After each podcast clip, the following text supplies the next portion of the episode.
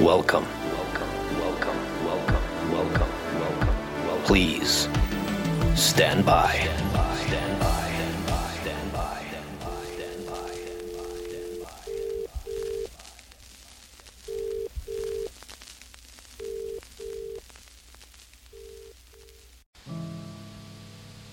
I know at this time of year you stroll around the neighborhood looking at decorations $500 eight foot skeletons, next door to the $1,500 werewolf that spits blood and can feed a family of four for about five seconds, but hey, they can do that. They're all Swifties flying around the country to concerts.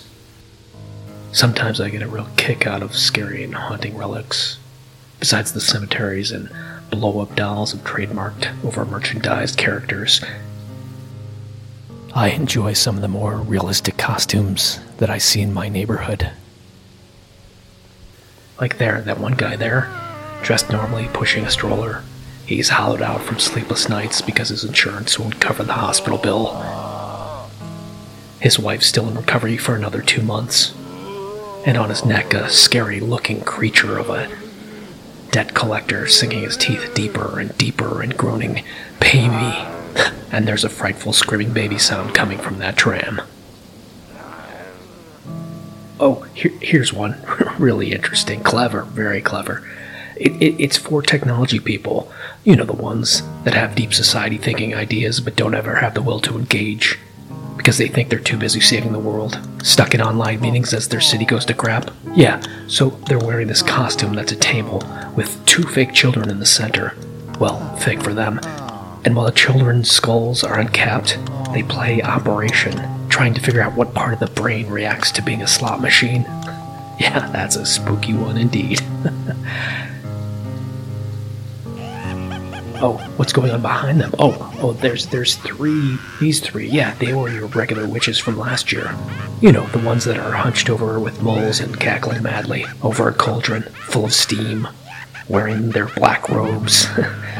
this year's costumes are, well, they're dressed as politicians, all hunched over in suits with moles and cackling madly, and they have a cauldron filled with cash and egos, wearing suits of red and blue that much difference from last year.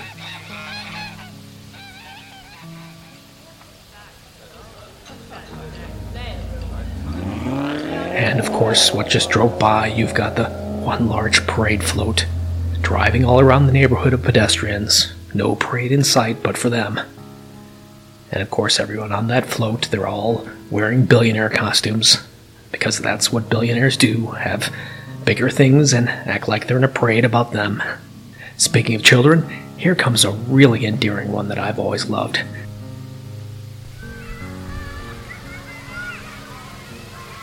This is a costume of eight children. You know, like like when the toddlers in those preschools go out for a walk in the real world. All eight are roped together. They're all dressed as college kids, all wearing the same cute sign that reads student loan debt. And of course, there's always one crying, but the rest keep moving forward, wide eyed and drooling. No clue where they are, or how they got there, or what a truly securely financially feasible degree looks like. So cute. A real heart stopper. This one kills me. I always love a costume containing one person, but they're doing two things at once. Here, here's a here's a car windshield with a driver texting, and it's amazing. The thumbs and fingers are moving over the cell phone. Meanwhile, the face of the cyclist on the bumper, it moves as well in a horrific scream of pain. I don't know how that person underneath that can operate both the driver and the bicyclist at the same time. I mean, multitasking has an extremely high degree of difficulty anyway, right? But what an amazing costume. oh, and, and do you ever get this one? there's this abstract but creepy feeling costume. A bunch of people throughout the night wear the same costume with no face but large mouths. And every now and then just pop out of the bushes to scream at whoever about how stupid they are or make some really awful remark or just yell something about being canceled while, while, while hiding all aspects of being a human and having an identity. It, it gets a little carried away. Like sometimes they just keep wearing that costume all year. I like to dress up too, like everybody in my neighborhood. My costume is uh, that of a buzzkill, where I dress up as a newsy newspaper seller hawking the headlines. Anyway, I thought I'd let you in on some of the crazy, scary things that I tend to see. Wait, what, one last one. So, so there's this spooky, like terrifying mansion where all these costumes tend to gather in the yard. I guess you could call it a party, maybe a market. And every year at this mansion, just dozens and dozens of people carrying laptops or some app on their phone, all dressed in corporate looking costumes, ties and trousers and expensive mountain climbing vests. And they just bet on everything. That's what they do. They bet on all of the other people in the yard wearing all those other costumes. yeah, I tell you, that's probably the most haunting of all the Halloween hauntings that I know of. Anyway, I just have to go now because my local international drugstore has their Valentine's Day candy on sale for next year, and I don't want to miss out. Time to pull that credit card out. Again. You know how it is, now that Christmas ended last week.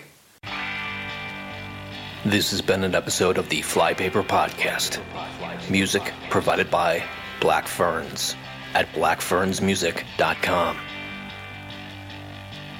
Please help elevate this podcast. Leave a review. Until next time, stand by